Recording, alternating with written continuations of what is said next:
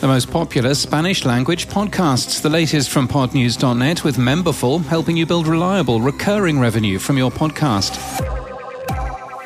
Spanish podcast company iVoox has published a list of the most popular podcasts on their platform in 2021. Dias Extranos was the most streamed with more than 5 million listeners per month. Meanwhile, Lori Martinez, the CEO of Studio Ochenta, has submitted a list of her favourite shows to Pocket Casts. We'll link to that today from our show notes and our newsletter, as well as Nick Hilton looking back at his 2021 in podcasting. Thank you to Osiris Media for reading the small print in our About page and sending us a fetching t shirt for Christmas. Thank you. And thank you for reading. We're back on Monday as normal because podcasting never stops.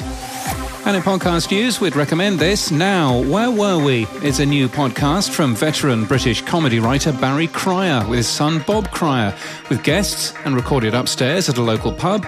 It's a podcast with Cryer's stories after more than 60 years in the entertainment business. The show launches today on ACAST.